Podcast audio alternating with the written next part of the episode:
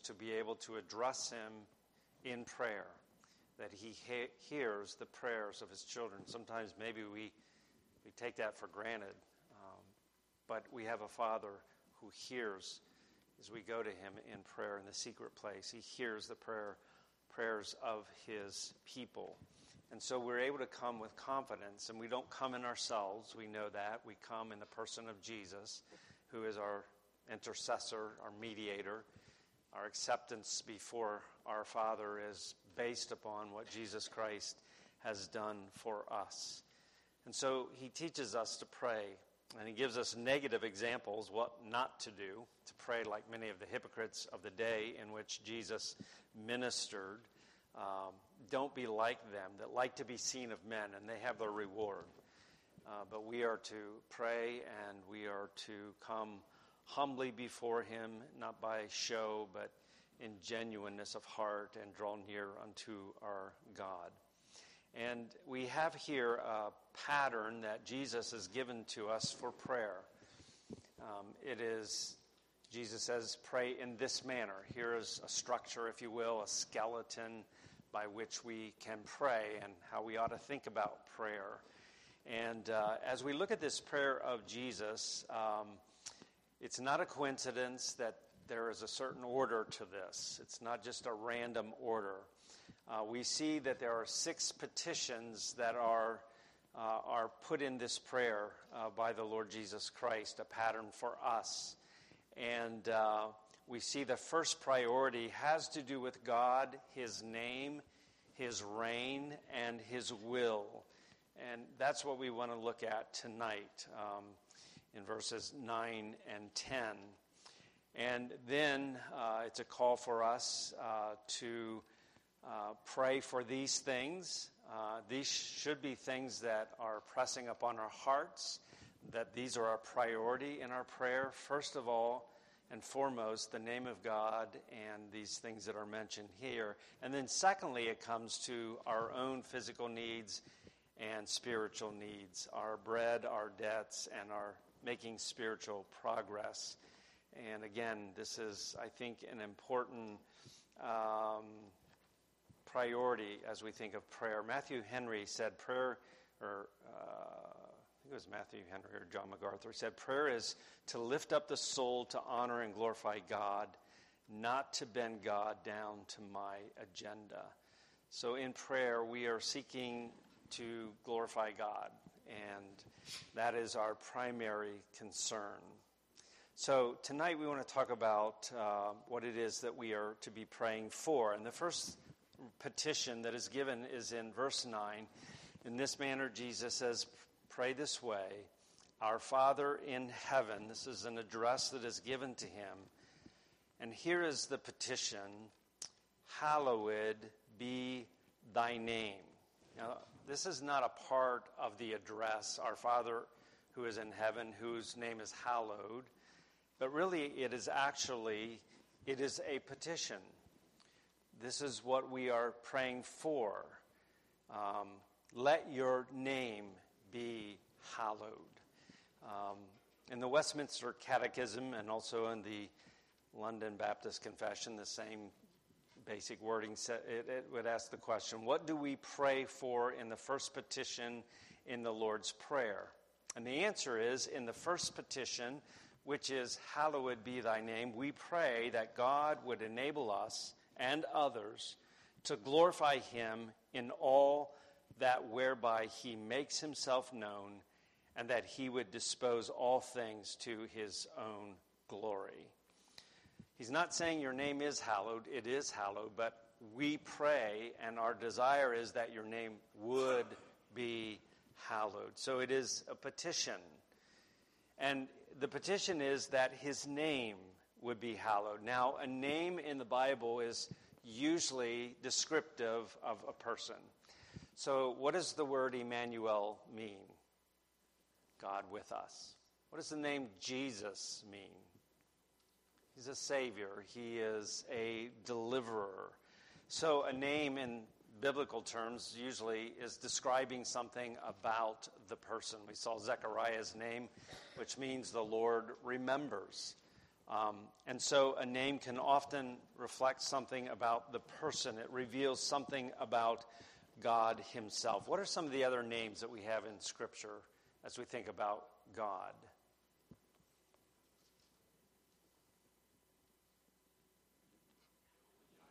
Jehovah Jireh, is He is my provider. Think of any others? Yahweh. Okay.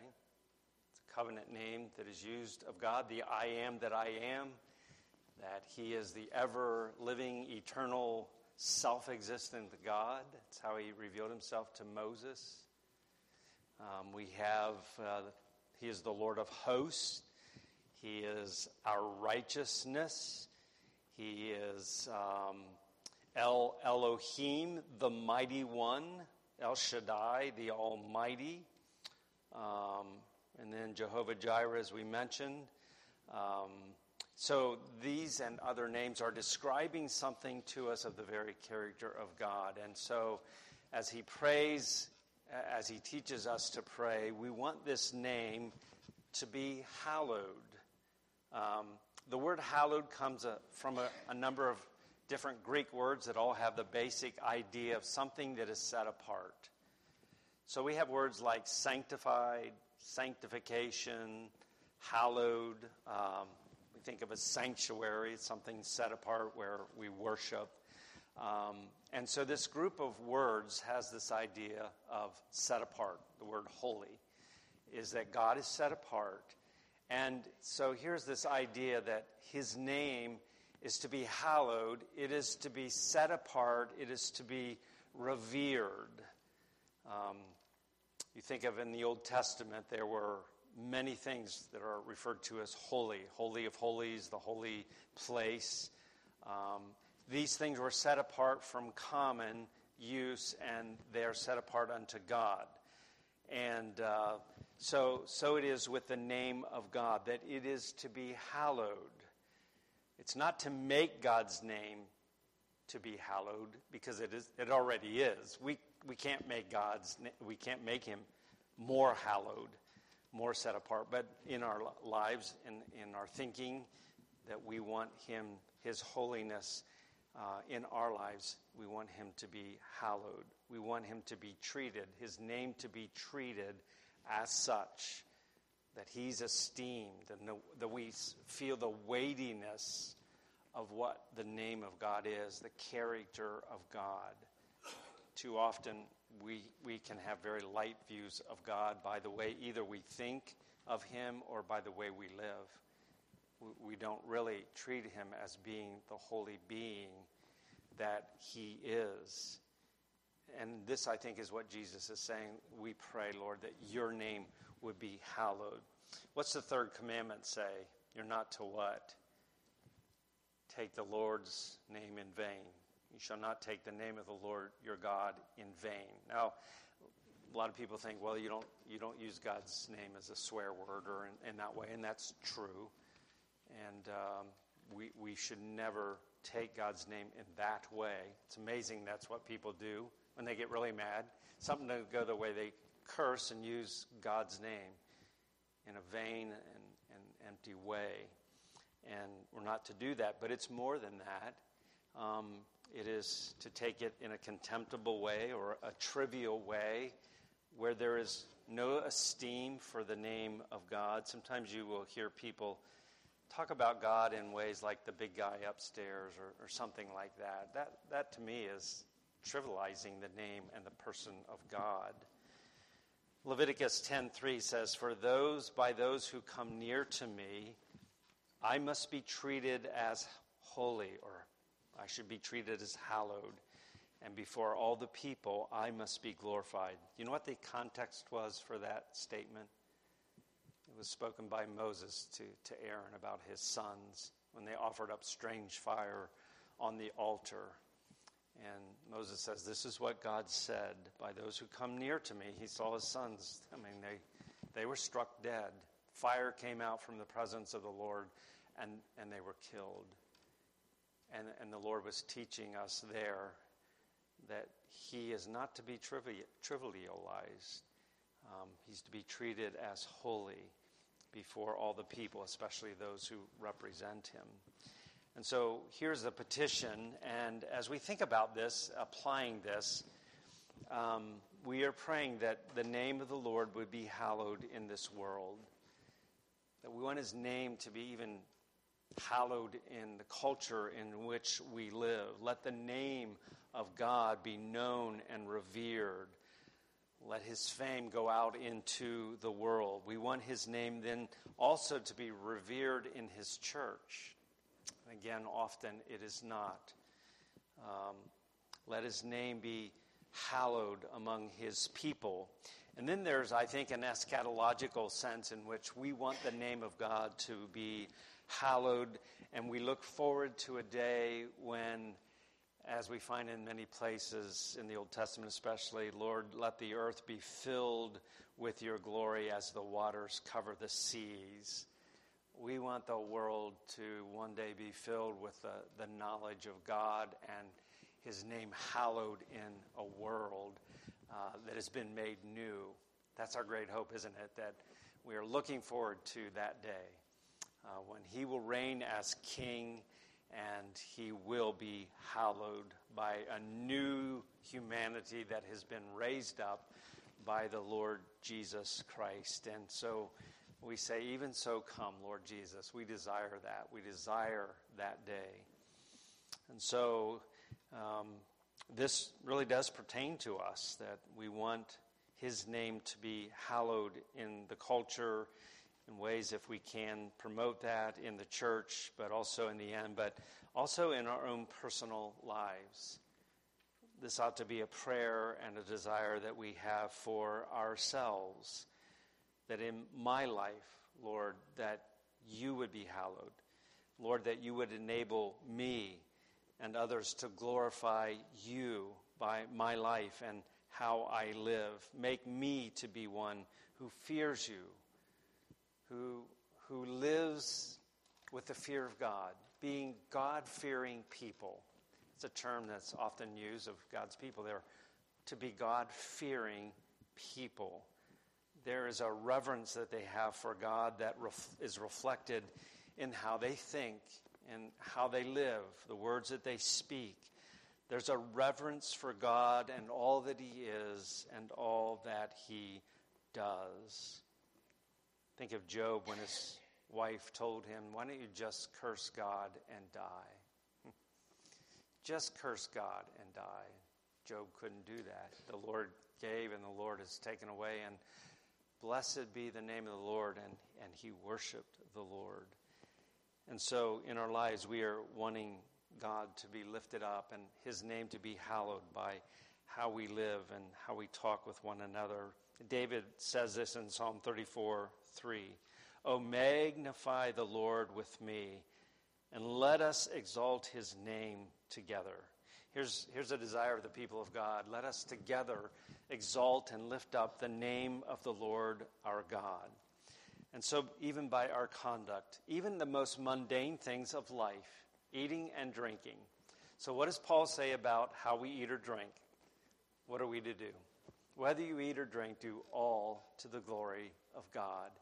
Again, even in some of the most simple, basic things of life, the mundane activities of life, God can be revered there, and we can live in God honoring ways. Um, Matthew 5:14, just back a page there, is Jesus says, "You are the light of the world, a city that's set up on a hill." And then verse 16, "Let your light so shine before men that they may see your good works and glorify your Father in heaven. Live in such a way that it gives glory, it points people to your God, who He is, and His glory.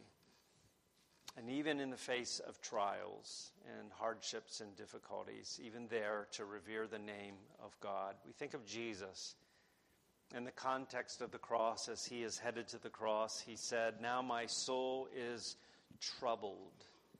And his soul was troubled going to the cross. He wasn't passive and lacking any kind of emotion as he went to the cross. This was a horrendous thing to think about being made sin for us and bearing the wrath of his Father in our place.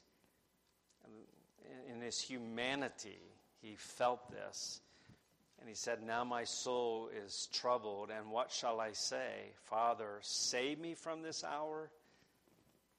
But for this purpose I came to this hour. Glorify your name.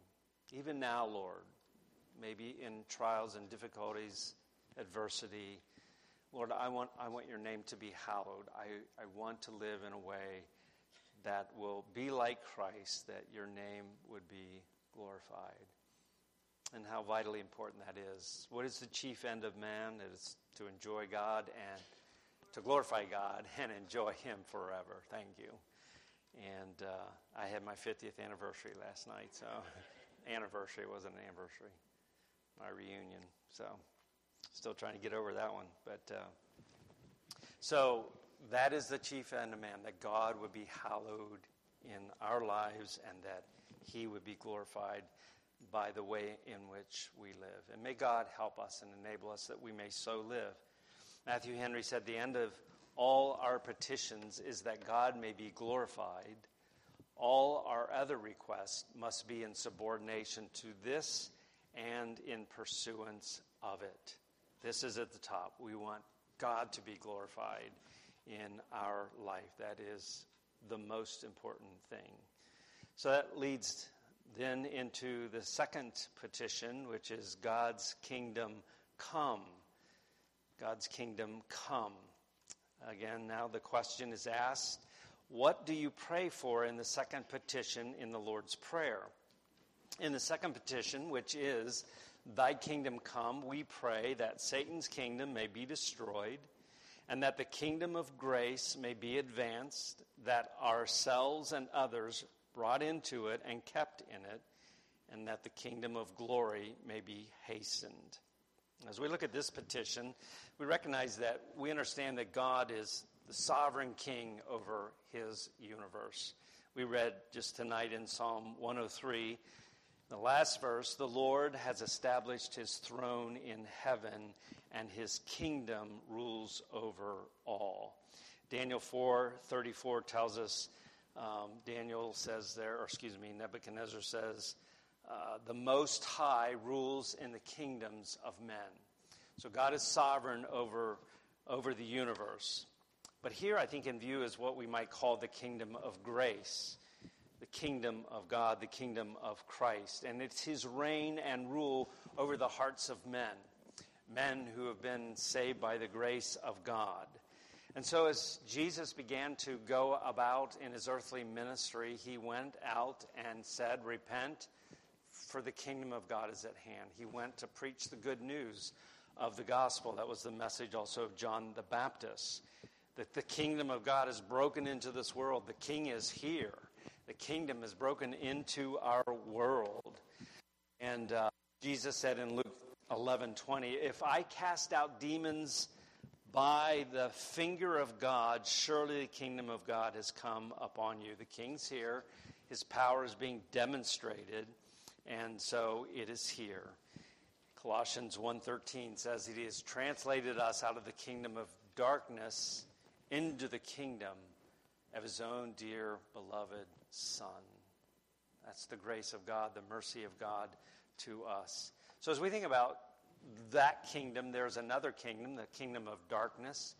There are two unseen kingdoms in this world the kingdom of darkness, the kingdom of Satan, and then there is the kingdom of Christ or the kingdom of heaven. And uh, so there's darkness, the kingdom of darkness, the kingdom of light, the kingdom of this world, the kingdom that is of heaven, the kingdom of righteousness, and the kingdom of evil. Um, John 8, Jesus says to the Pharisees, You are of your father, the devil. You belong to a different kingdom. You think you're in the kingdom of God, but you belong to a different kingdom. And so, for those who are in the kingdom of Christ by God's grace, Romans 14, 17 says this For the kingdom of God is not eating and drinking, but righteousness and peace and joy in the Holy Spirit. So, in the promised king, this kingdom of God's rule in the hearts of men has come with the coming of Jesus. Now, we understand there's the already and the not yet. The king has come, and the kingdom has invaded this world, and yet we are yet looking for more. He's coming again. And so that's a part, I think, of this prayer. We want the king, this kingdom to be advanced. And uh, as we think about the advancement of this kingdom, we think of evangelism, we think of missions, we think of Daniel and Barbara going to Kenya to advance the gospel there as they use the gifts that God has given to them. We want to see uh, others, by God's grace, brought into the kingdom of the Lord Jesus Christ, even as we have. And that should be part of our prayer Thy kingdom come, and we have a, a part in that. Paul says it's in Acts 28 23. He was under house arrest, and it says he went. Um, he went about, he's giving his testimony, he had gone about preaching the kingdom. And so when they had appointed him a day, many came to him at his lodging, to whom he explained and he solemnly testified of the kingdom of God, persuading them concerning Jesus from both the law of Moses and the prophets from morning till evening. So this was part of what pre- Paul preached about this kingdom of God. And um, calling men to flee to Christ. Um, Jesus often depicted the kingdom of Christ, the kingdom of heaven, as being like a little mustard seed. It's just small, very seemingly insignificant little seed. But when that seed is full grown, it's a huge, as far as a garden herb, it's one of the biggest, if not the biggest. And it is there that the birds of the air come and find rest. And the kingdom of God's like that. It may seem small and insignificant. Talked about that this morning. Don't despise the day of small things. You think about the people that Jesus called to be his disciples. He's going to begin a, a worldwide enterprise to build his church worldwide. And what kind of people does he call? Fishermen, tax collectors, a zealot these weren't the guys, you might think, this thing's not getting off the ground. This ain't going to go nowhere. Don't despise the day of small things. And so this kingdom is going to seem to start out small, but it will become something that will be big, and there will be those that find rest there in that tree. And there are other parables that are like that. Um, Martyn Lloyd-Jones says, When we pray, Thy kingdom come, we are praying for the conversion of men and women. We are praying that the kingdom of God may come today in Britain, in Europe, in America, in Australia, everywhere in the world. The kingdom come is an all inclusive missionary prayer. So it is an advancement of this kingdom that we are praying for. But we also, again, are praying that it, it would be consummated, that it would be brought in in its fullness, that as Jesus' sheep are gathered to him, that, that he himself will come and there will be this final consummation. And so there's a sense in which this kingdom, we look forward to it. Paul, writing to the Corinthians, he said this Do you not know that the upright will not inherit the kingdom of God? So there is a future tense here. There is a kingdom of God that is to be inherited. It's not here yet, but those who live in these ungodly ways and who do not know God will not inherit the kingdom of God. He goes on to say, Be not deceived, neither fornicators, nor idolaters, or adulterers, nor homosexuals, nor sodomites, nor thieves, nor covetous, nor drunkards, nor revilers, nor extortioners will inherit the kingdom of God.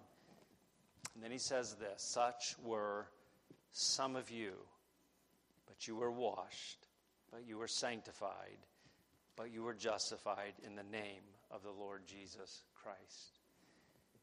Friday night, as our men met together, we were able to hear the testimony of Kevin Brock, and what a blessing that was to hear of God's power, transforming grace in his life. And uh, it was a blessing, real encouragement, refreshing to see what God has done in his life and the changes. And so it was with these in Corinth. This is the way some of you were, but God, but you've been washed, you've been sanctified and justified. And there is this anticipation of the kingdom of God that is to come. Jesus says in Matthew 25, 34, the king will say to those on his right hand, Come, you blessed of my Father, inherit the kingdom that is prepared for you from before the foundation of the world. Come and enjoy this kingdom that God has prepared for you. And then we see the petition as we think about this uh, applied just personally, connected to, to the first one. May the rule of God be uh, true in my heart, in my life. May God break my pride, my idolatry, my wanting my own way. And as we often sing in the hymn, that we would find joy in sitting at the feet, uh, sit, sitting in willing bonds beneath his feet. I've always loved that line in that hymn. Sitting in willing bonds at his feet, at the feet of Jesus. And uh, so we desire that, and we should be a part of missions and evangelism. And this is a part of, I think, of praying for this petition to be fulfilled. And then, thirdly, we see God's will done on earth as it is in heaven. Again, the Westminster Catechism asks, What do we pray for in the third petition in the Lord's Prayer? In the third petition, which is, Thy will be done on earth as it is in heaven. We pray that God, by His grace, would make us able and willing to know, obey, and submit to His rule in all things as the angels do in heaven. And again, there seems to be a logical uh, uh, conclusion to these things. They seem to follow in a logical uh, pattern here. And so here's this prayer Your will be done even as it is in heaven. As we think of this will of God, it's not his decretive will. He is working all things after the counsel of his own will, those things that he's foreordained before the world began. But here it's, I think it's his moral will, what he has revealed for us and how we are to live. Lord, may your will be done again, first and foremost, in our own lives. Your will be done, not mine. So to obey and to uh, be submissive unto God, even as it is done in heaven, as the will of God is done in heaven. When we think about the angels and those who sit around the throne of God, um, there are many passages that show us that they are they are the servants of the Lord to go forth to do His will perfectly. Um, they are they are not fallen angels. They are uh, those that serve him day and night. And so his will is done. And so we pray that uh, as well. Lord, your will be done here on earth, even as it is in heaven. So again, I think it begins with our own life. May that be true of me in my own life, my private life, my workplace, my community. Your will be done. We pray that for our church. Lord, make us to be a people like this. And we are also, I think, praying for this. Lord, may this be one day the reality. Uh, a new heavens, a new, new earth where there's a new humanity and your will is done perfectly. And by God's grace, that will be the case when Christ comes. We'll have a new heart. We'll no longer be prone to wander, to go our own way, to disobey our God. We will have a cleansed, perfect, perfected heart, and we will love the Lord our God with all of our heart and soul and strength and mind. We'll no longer struggle against sin. I don't know about you, but I look forward to that day. I look forward to that day when we will no longer struggle with sin in our lives. And so may God help us that we may pray in these ways and desire above all that his name would be glorified, his name honored. And then, uh, not next week, and then I'll be gone the next week. So, in three weeks, we'll be looking at the rest of this prayer. So, let's stand and we'll be dismissed with a word of